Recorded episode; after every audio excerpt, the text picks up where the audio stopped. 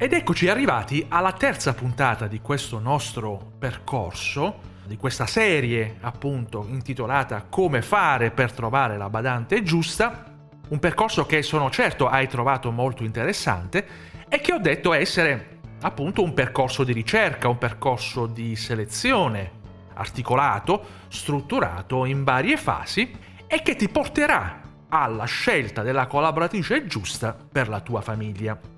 Buongiorno, sono contento di sapere che sei ritornato qui su Laborcast. Sono soddisfatto e mi fa veramente piacere dell'interesse che hai mostrato per l'argomento e sono soprattutto, ripeto, contento di risaperti qui su Laborcast per ascoltare questi miei due ulteriori tips e tricks o suggerimenti, come vuoi appunto li chiami, che adesso ti andrò a raccontare, a svelare. Non prima però di averti riepilogato velocemente di cosa ti ho parlato nei miei precedenti due episodi della serie. Come al solito, nelle note a questa puntata ti riporto i link alle due puntate precedenti, così se hai bisogno di riascoltare le puntate precedenti hai tutto sotto mano. Inoltre, siccome sei un mio fedele ascoltatore, meriti un premio che io ti ho riservato in questo episodio, in questa puntata, e di cui ti parlo nel corso dell'episodio. Quindi non distrarti, non andare via, continua a seguirmi fino alla fine dell'episodio perché non te ne pentirai. Nella prima puntata sono partito dal presupposto che trovare una badante non è poi così difficile, il difficile sta nel sapere individuare quella persona che sa raggiungere i risultati per i quali hai fatto la richiesta e che quando inizia a lavorare per te o per la tua famiglia non vuoi che vada più via. Ti ho svelato infatti i primi due suggerimenti per portare a termine la prima fase di ricerca e selezione della collaboratrice giusta. Ti ho parlato di come devi fare inizialmente un'analisi dei tuoi bisogni ed in secondo luogo ti ho segnalato come devi scegliere il profilo giusto per te.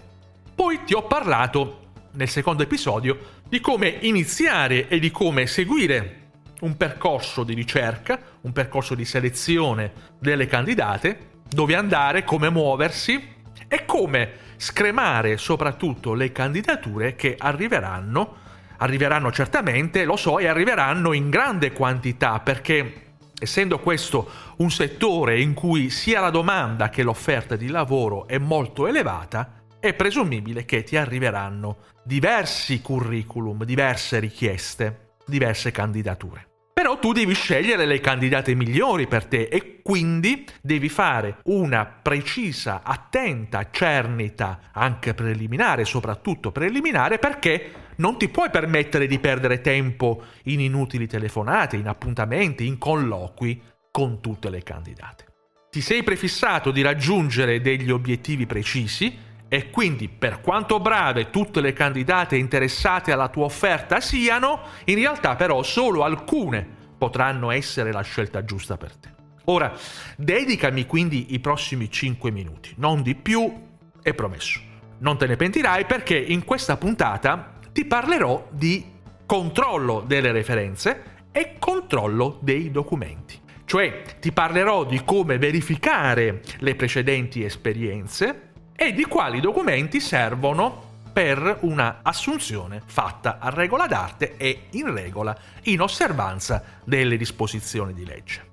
Prima però di entrare nel vivo della puntata di oggi, ti ricordo come sempre di iscriverti al mio nuovo canale Telegram, lo trovi cercando nell'app di messaggistica Studio Ficarella Channel e poi iscriviti a questo podcast e ai miei canali social. Trovi sempre tutti i riferimenti sul mio sito studioficarella.it. Nelle note a questa puntata ti indico anche tutti i riferimenti di cui hai bisogno per trovarmi e per iscriverti sia al podcast sia ai canali social. Così non ti perdi nessun episodio precedente e nessun episodio successivo. Laborcast.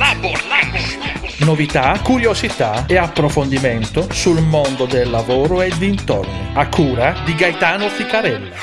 Bene, Partiamo subito quindi con i due nuovi tips e tricks numero 5, controllo delle referenze, come verificare quindi tutte le precedenti esperienze delle candidate che hai scelto di far venire al colloquio. Per quanto sei rimasto ben impressionato da un bel curriculum o comunque da un bel colloquio, un buon colloquio, non puoi agire solo ed esclusivamente sulla fiducia che ti ispira una persona. Per questo è molto importante verificare le referenze con i datori di lavoro precedenti delle candidate. E questa è un'occasione importante, non solo per ricevere garanzie sull'affidabilità della persona che entra in casa tua e del tuo caro, ma è soprattutto un'occasione importante per avere informazioni preziose su quelle che sono le abitudini, su quello che è il carattere, su quelli che sono i pregi e purtroppo anche i difetti della badante. Ebbene sì, anche la badante, così come ognuno di noi, ha dei difetti. Tutti ne abbiamo ed è bene che questi vengano fuori subito. È un altro piccolo sacrificio che devi compiere per non avere brutte sorprese poi in seguito. Come già ho fatto anche in precedenza, ti do alcuni suggerimenti, ti do alcuni consigli in merito. In primis, non fidarti delle sole referenze scritte, ma contatta i datori di lavoro precedenti delle candidate. Fai a questi direttamente domande sull'atteggiamento, sugli aspetti caratteriali del candidato o della candidata. Se la persona è puntuale, ad esempio, se la persona è solare caratterialmente, è tutto quello che ritieni essere fondamentale, importante. E quindi domanda a loro quali sono stati i punti critici che si sono manifestati maggiormente nel periodo in cui hanno lavorato per loro. Segna tutto, scrivi tutto accuratamente per non tralasciare nulla, per ricordare tutto poi a posteriori, e quindi poi passa alla fase successiva. Qual è la fase successiva? Quella del controllo dei documenti. Quali documenti servono per una eventuale assunzione fatta a regola d'arte, ma soprattutto in osservanza delle disposizioni obbligatorie di legge? Ora, con la stessa scrupolosità con la quale hai studiato le referenze della badante, devi parimenti attentamente e scrupolosamente controllare tutta la documentazione che la candidata deve portarti al primo appuntamento, per assicurarti di non avere problemi poi nella fase successiva, quella ulteriore, cioè quella della assunzione della stessa.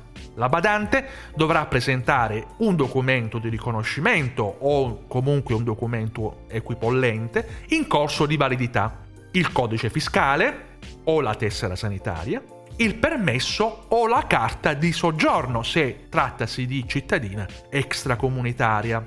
Oppure, nel caso in cui il permesso o la carta di soggiorno siano scaduti, la relativa ricevuta di rinnovo. Quindi un documento da cui si accerti la residenza anagrafica del lavoratore.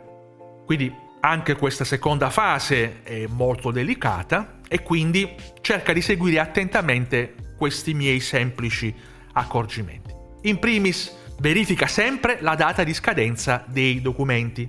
I documenti devono sempre essere in corso di validità.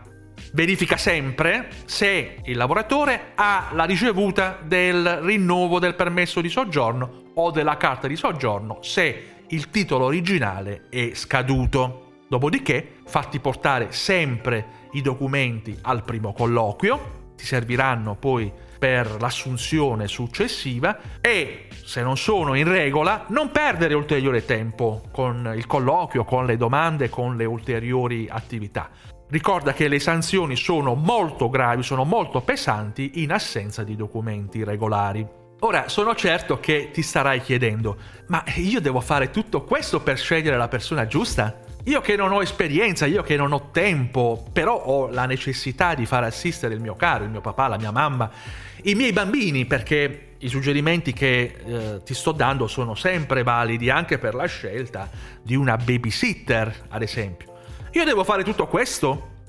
Sì, certo, devi farlo e devi farlo attentamente, seguendo tutti i passaggi che ti ho suggerito. in realtà ti sto insegnando a fare la scelta migliore. E anche se ritieni appunto di non essere capace in questo momento, se però mi segui e mi segui anche nella prossima ed ultima puntata, con la quale completiamo l'intero percorso con gli ultimi suggerimenti che ti darò al riguardo, veramente sarai in grado di cercare di selezionare da sola la tua candidata giusta. Non avrai bisogno di nessuno, magari avrai bisogno di ascoltare più volte i miei suggerimenti, le mie note audio, avrai bisogno di testare sul campo tutti i miei suggerimenti, tutti i miei tips e tricks un paio di volte, è normale, ma sono certo che con un po' di pratica anche tu raggiungerai tutti gli obiettivi prefissati.